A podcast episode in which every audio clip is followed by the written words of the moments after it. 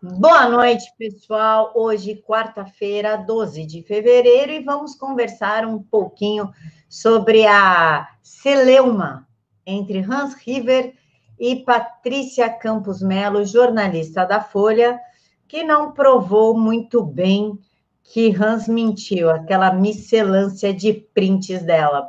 Também vamos falar sobre a paciência de mito do juiz Sérgio Moro hoje na Câmara dos Deputados. Dá boa noite para a galera aí, Thaís. Boa noite. Então, essa semana a gente tem... Hoje, nesta quarta-feira, a gente tem mais problemas, mais fake news, mais mentiras, né? Porque fake news, não. Se é fake, é falso. Se é news, é notícia. Então, não existe fake news. É mentira ou boato. E a gente vai falar, entre outras coisas, sobre o nosso querido Sérgio Moro. E, então, desejo boa noite, fica com a gente, traga seus amigos e vem conversar com a gente aí, pessoal. Pessoal, vamos começar falando sobre essa celeuma da Patrícia contra o Hans River. O Hans River ontem terminou de enterrar a CPMI e começou com o Alan, dando um tiro certeiro, e ontem o Hans pregou o resto do caixão. Inclusive, já trago aqui a notícia, todos vocês já devem saber, que a Polícia Federal arquivou o processo do Alexandre Frota, dando inconsistente as provas que ele apresentou. Então, mais do que nunca, a história do gabinete do ódio, de milícias virtuais, não existe, comprovado, totalmente desmentido. Agora, a Patrícia Campos Mello acusa o Hans River de ter mentido, inclusive em cima de insinuação sexual. Se ela se insinuou ou não, para ele, realmente não é problema nosso. Mas que ela entrou em contato com ele no dia 19 de novembro e a matéria saiu no dia 18 de novembro, aí já é uma grande inconsistência em consonante com um livro, com uma dedicatória que ela mandou para ele. Thaís, quer comentar os fatos? Espero que você goste, dizia a querida dedicatória da Patrícia. Mas a Patrícia já é conhecida por mostrar o seu lado esquerdista. Inclusive, em entrevistas, ela diz, eu sou uma pessoa de esquerda.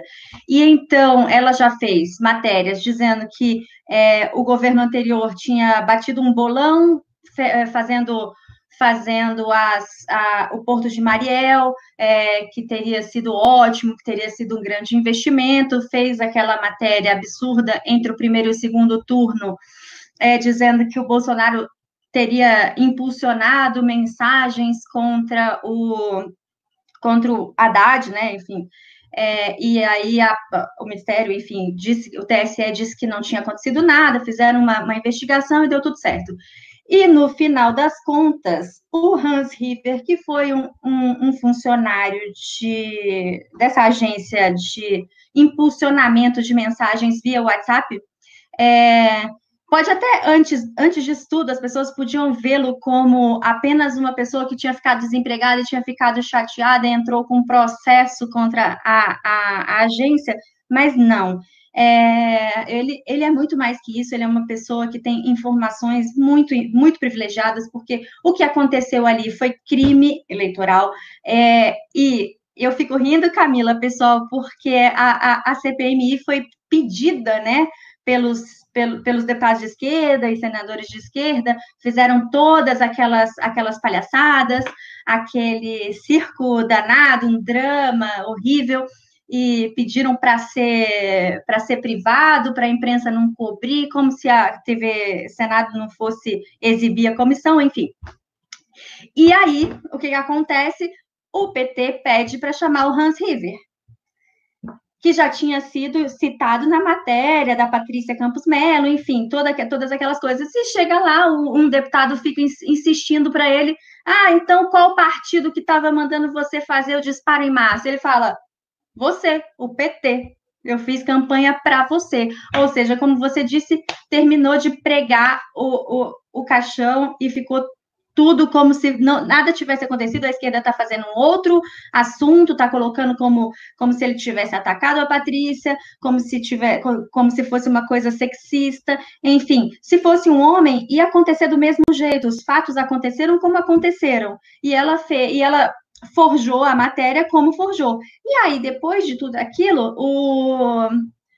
a Folha veio, né, Camila, e falou assim, então vamos, agora a gente vai provar. E aquele bando de print inconsistente, um áudio que não queria dizer nada, ou seja, veio uma matéria de novo fraudulenta. E aí a esquerda toda tá se mexendo para ir em favor da Patrícia, dizendo que o rapaz acusou-a de assédio sexual, ou seja, não foi nem ele que foi em cima dela, foi ela que foi em cima dele. E aí ela tá achando um absurdo, não sei o quê. Aí eu te pergunto, as feministas, as esquerdistas não vivem dizendo meu corpo, minhas regras? Por que ela tá tão insultada com isso? Até agora não entendi. O que você acha sobre isso? Para mim, essa acusação de sexismo, machismo, estão acusando ele de violência contra ela. Eu em nenhum momento vi ele socando ela, mas estão acusando ele de violência contra a mulher. Isso é um absurdo, isso nada mais, nada menos é uma cortina de fumaça para tirar o real foco. O PT pagou por disparos de mensagens de WhatsApp, na qual eles acusavam Jair Bolsonaro. Thaís, o que me chamou a atenção foi que o Hans afirma que ele não consegue emprego porque a Patrícia citou o nome dele na matéria, o que fere o Código de Ética do Jornalismo, porque até onde eu aprendi, nós temos que proteger a nossa fonte, ela tem que se manter anônima. Ela não faltou com a ética, não deveria ter o seu registro cassado, já que ela postou o nome da sua fonte, deixando o menino, inclusive, à mercê de casos como o do Celso Daniel, como afirma o Marcelo Santos de Moraes. Sim, claro, faltou com a ética, faltou com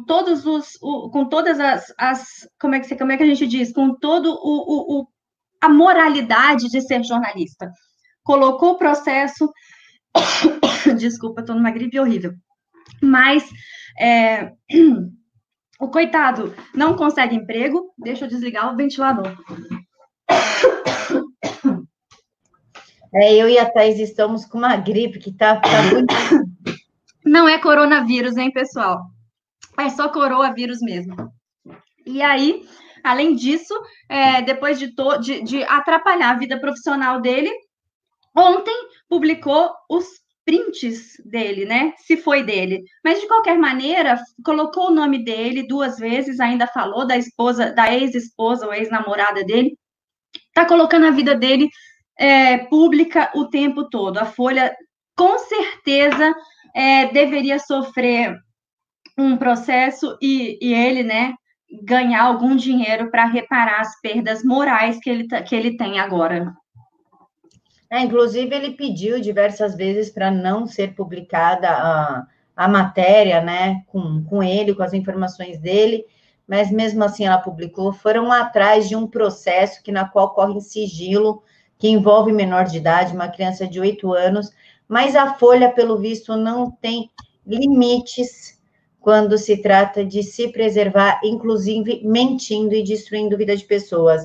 Ô, Thaís, um fato que eu fiquei sabendo agora pelo Twitter do Ruschel foi que Patrícia Campos Mello é filha de Hélio Campos Mello, dono da finada revista brasileira, aí que tem a cereja do bolo, que recebeu R$1.600.000 da conta de propinas da Odebrecht a pedido de Guido Mantega, e quem afirma isso é o próprio Marcelo Odebrecht em delação. Como é que fica agora a situação dessa jornalista com a Folha? Não é a primeira vez que essa jornalista mente, vamos deixar muito claro isso.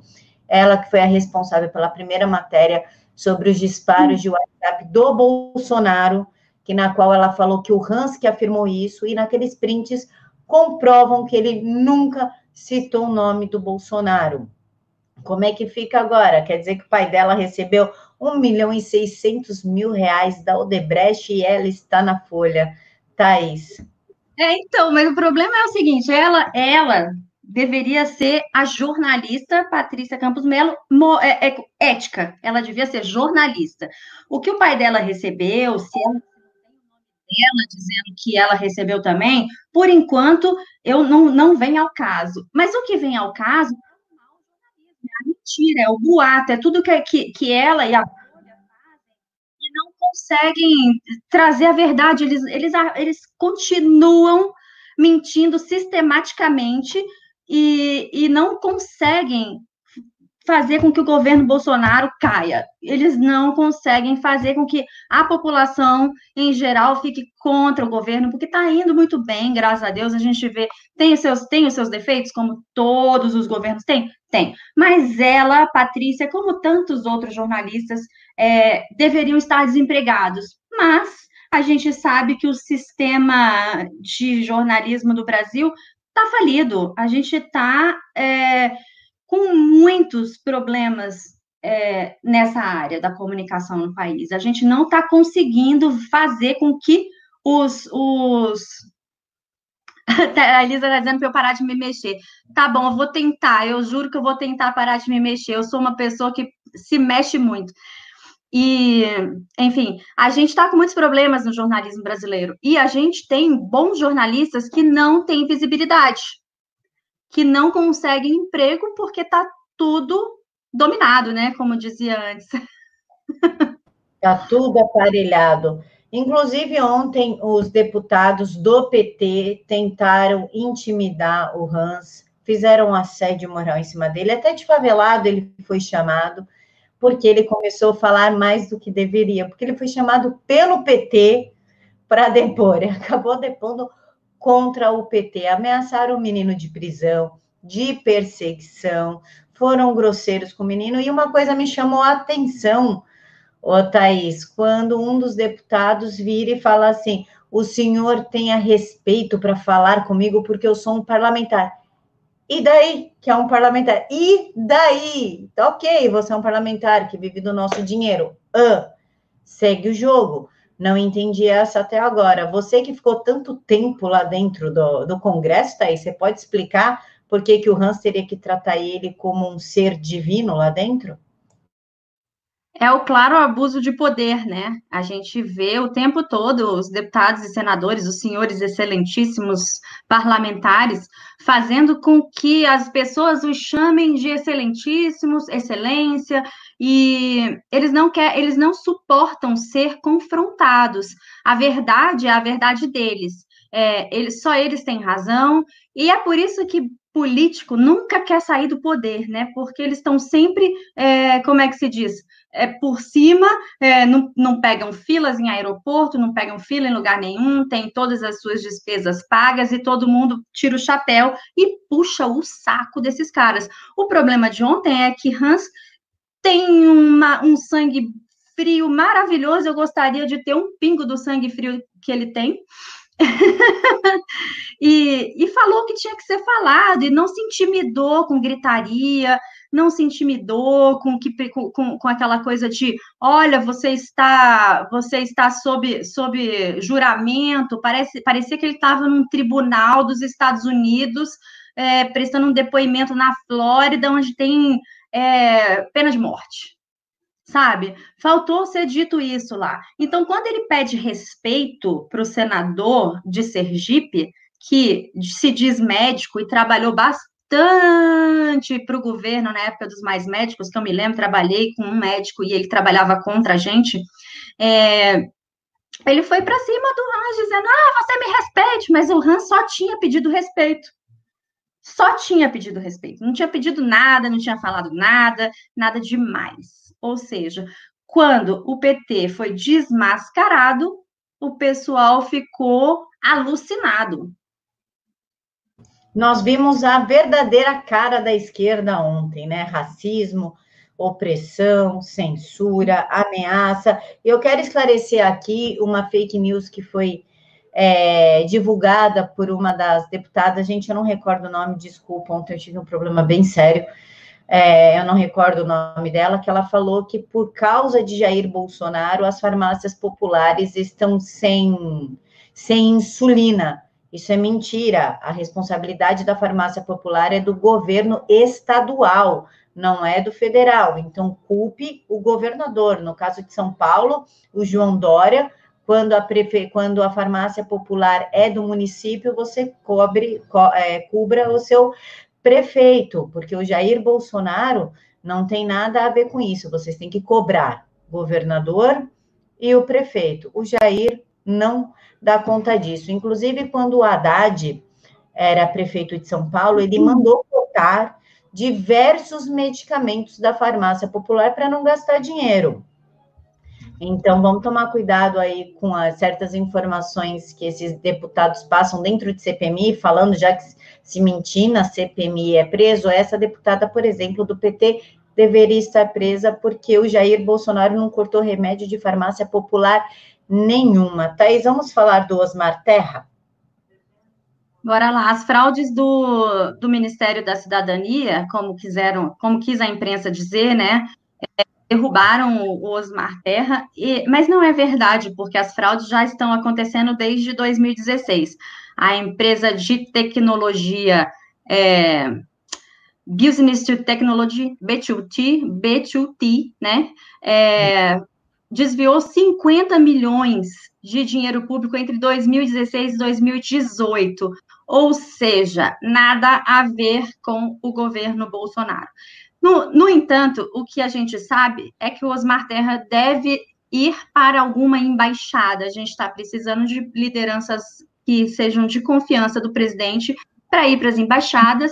E, claro, Onyx Lorenzoni vai para o Cidadania, porque ele é aliado número 1 do presidente, ajudou bastante, e o Ministério da Cidadania precisa de alguém de confiança também do presidente.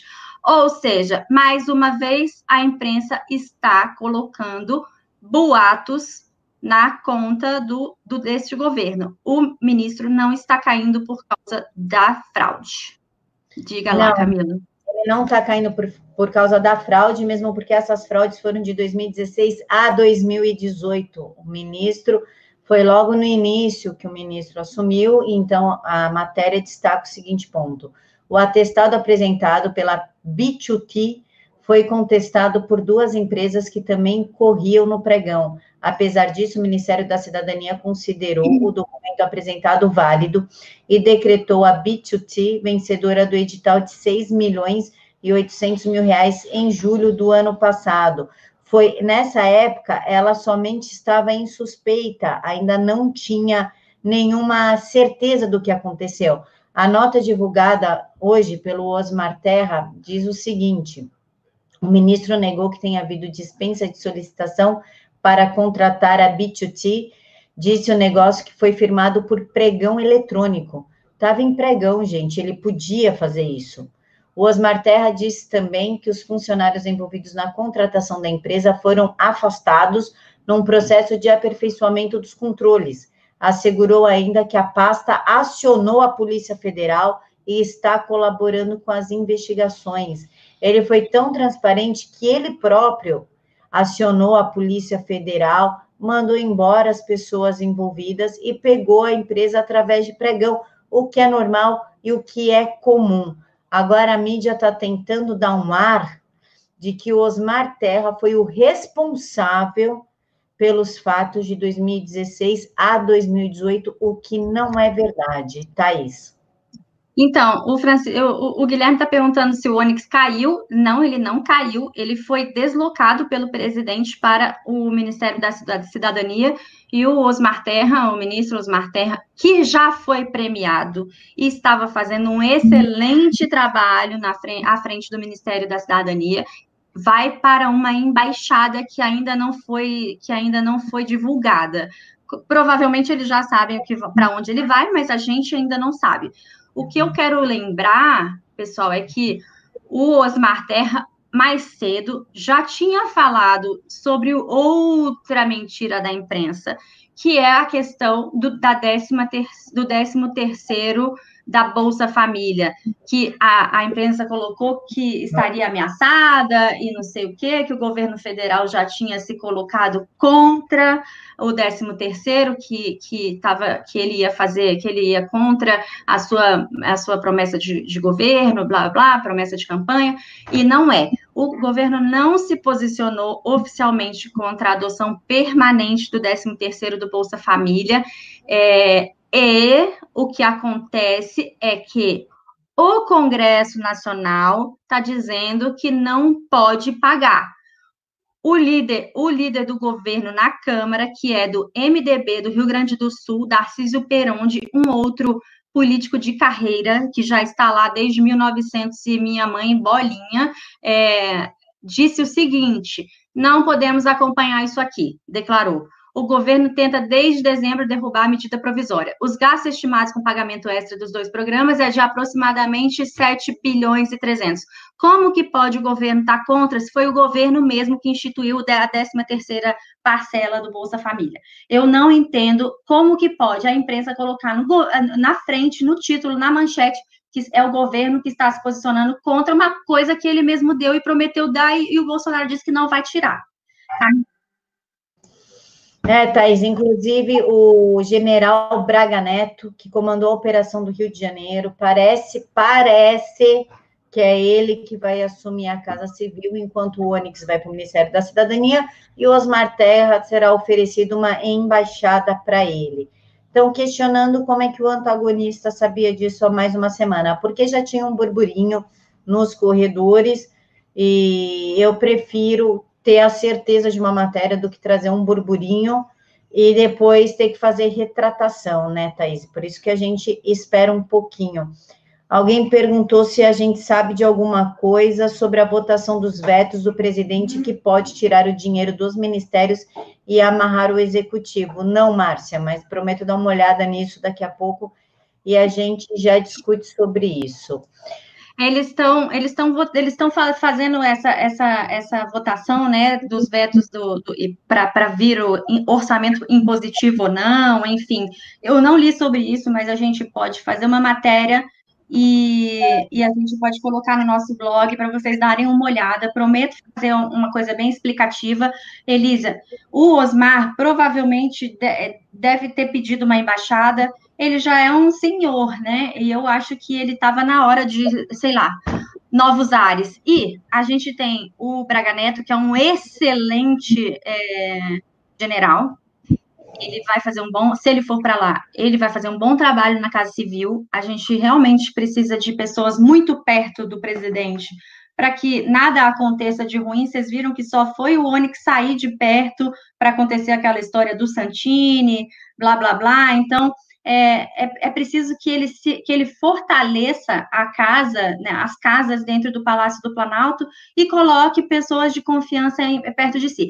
Eu não falei com Osmar Terra, já faz tempo que eu e a Camila estamos pedindo uma entrevista, mas as agendas são muito complicadas dos ministros, eu vivo pedindo, e o pior, as assessorias são ruins.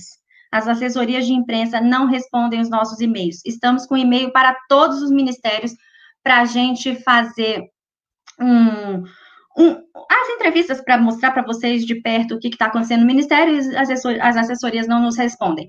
Um general muito bom para responder vocês é que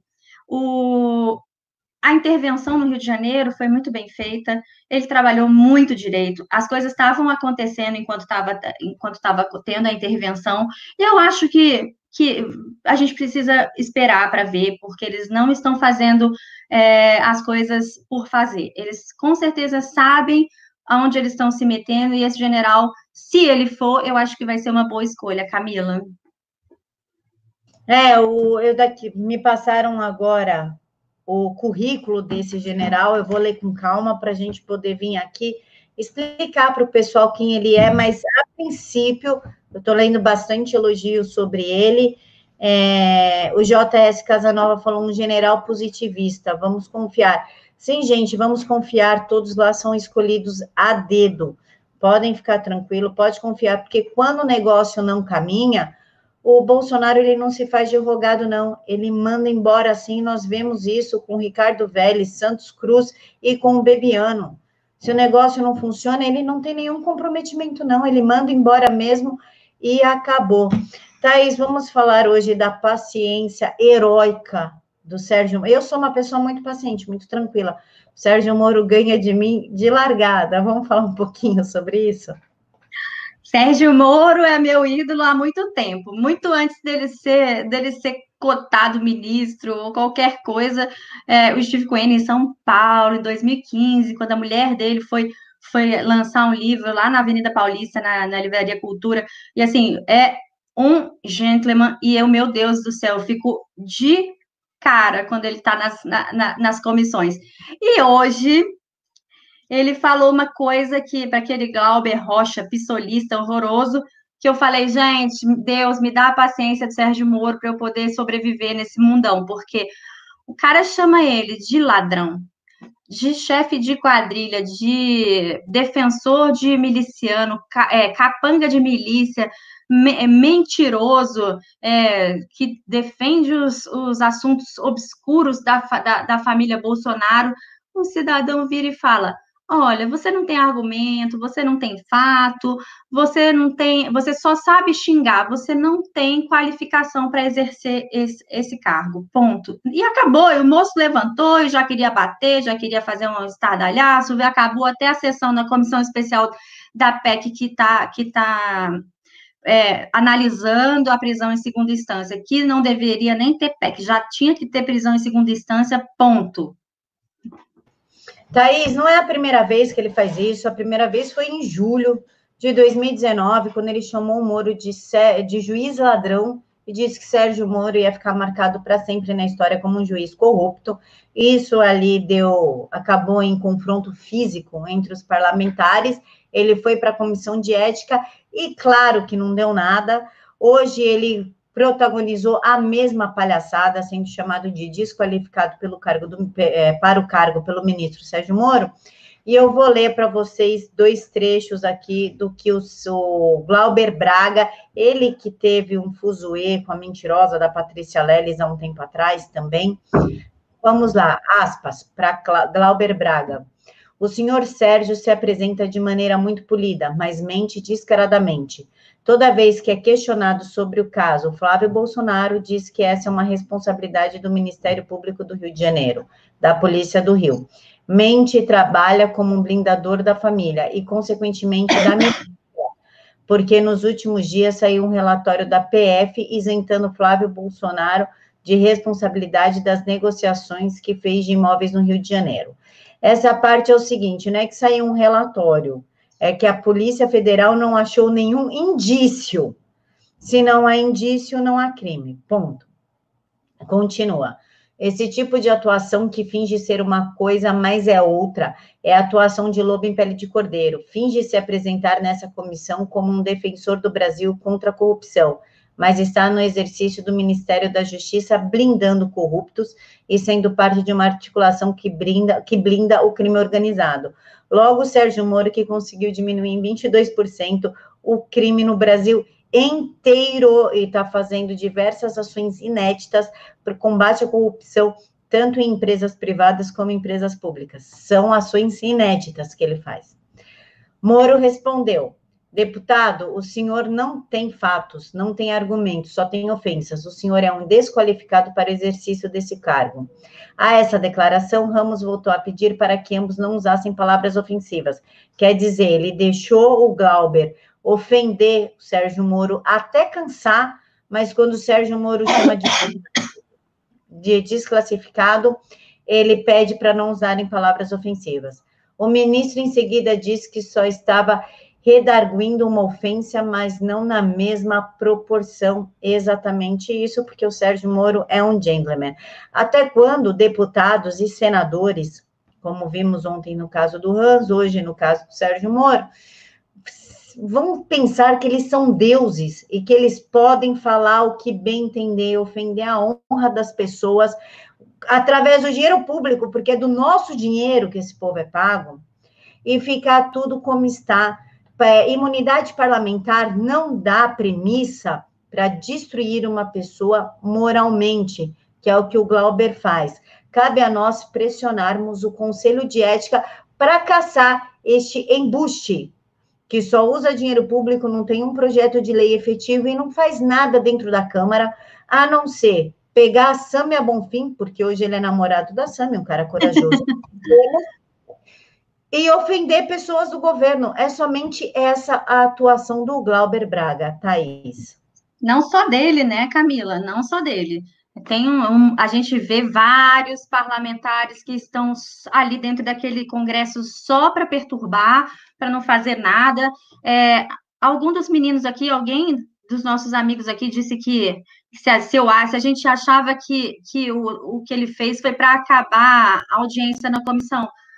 O que ele fez é porque ele sempre faz isso mesmo, ele gosta de provocar as pessoas, ele gosta de chamar atenção, mas ele chama atenção estilo Maria do Rosário, né? Ele chama atenção estilo PSOL de C, estilo Randolfe Rodrigues. Então, a gente sabe que o cara estava fazendo, o Sérgio Moro faz sei lá, das tripas do coração dele, para melhorar o país, para acabar com a criminalidade, fez o trabalho com os presídios, com aqueles líderes de facções, tirou, colocou em presídio de segurança máxima, não sei o que lá, e aí vem um idiota pissolista, cuja família tem problemas com apropriação indevida de dinheiro público, enfim, e fala aquilo. Eu acho que o Conselho de Ética, Camila, da Câmara não serve para nada. Aliás, a Câmara e o Senado não estão servindo para nada. A gente está vendo, Fabiano Cantarato, Randolfe Rodrigues, aquele lá de Sergipe, lá que eu esqueci o nome, enfim, todos esses parlamentares fazendo show, não trabalham. A vida deles e caminhando até o STF, que qualquer pessoa manda qualquer coisa para o STF via internet, mas eles vão até lá o STF entregar a petição de sei lá o quê para os nossos amigos de toga, fazem CPI, viajam às nossas custas, pagam jantares e diárias e não sei o quê, tudo às custas do pagador de impostos, e a gente continua achando que aquele congresso serve para alguma coisa, e não serve. Aí, são deputados com atuações ridículas, ínfimas. Não dá para entender o que eles estão fazendo lá. Não fazem um projeto de lei que preste, não prestam contas. Pelo amor de Deus, o que eles estão fazendo lá, a não ser travando o desenvolvimento do Brasil? E é meio imbecil o Glauber acusar o Sérgio Moro de ser chefe de milícia, quando o PCC reclama que depois que entrou o Sérgio Moro, as negociações se findaram, ao contrário da época do PT, que tinha diálogo, né? Tinha os diálogos cabulosos entre PCC e governo. Eu acho que o Glauber, ele mora totalmente alheio à nossa realidade, Thaís. Sim, agora a gente eu estava falando, a gente vê aí, Glauber Rocha, como é que se diz? Sâmia... alguém estava aí falando que, coitado, se nascer um bebê, vai ser o bebê de Rosemary, né?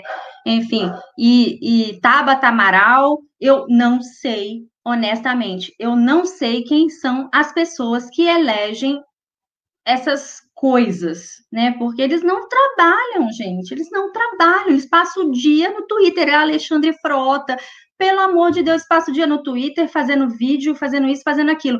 O que é que eles estão fazendo de bom para o país, a não ser travando o nosso progresso? Me conta. Eles ficam caçando detratores com dinheiro público, e depois nós que somos o gabinete do ódio. É uma coisa altamente surreal. Thaís, quer falar alguma coisa para finalizar? Bom, hoje a gente teve lá a liminar, né, do Sérgio Nascimento, que tinha sido afastado da presidência da Fundação Palmares, mas hoje caiu a liminar e ele vai reassumir o posto. Então, a gente teve mais uma vitória hoje. Quero lembrar que as carteirinhas, a identidade estudantil digital está caducando e a gente não está vendo o pessoal do Congresso fazer absolutamente nada para que isso fique, mas eu quero fazer uma denúncia. Existem algumas entidades de ensino que não mandaram os dados para lá, ou seja, você tenta se cadastrar e você não consegue, porque a entidade, a faculdade, o aplicativo, né, diz que essa faculdade não está registrada, enfim, já vi isso aqui em casa, meu marido está fazendo uma pós-graduação, ele tentou se cadastrar lá para pegar a identidade estudantil, não conseguiu, e, enfim, vai caducar, e muita gente também está em conluio com a Uni, e a gente não está conseguindo fazer. Eu queria saber se vocês sabem de algum caso de faculdade que estava sem,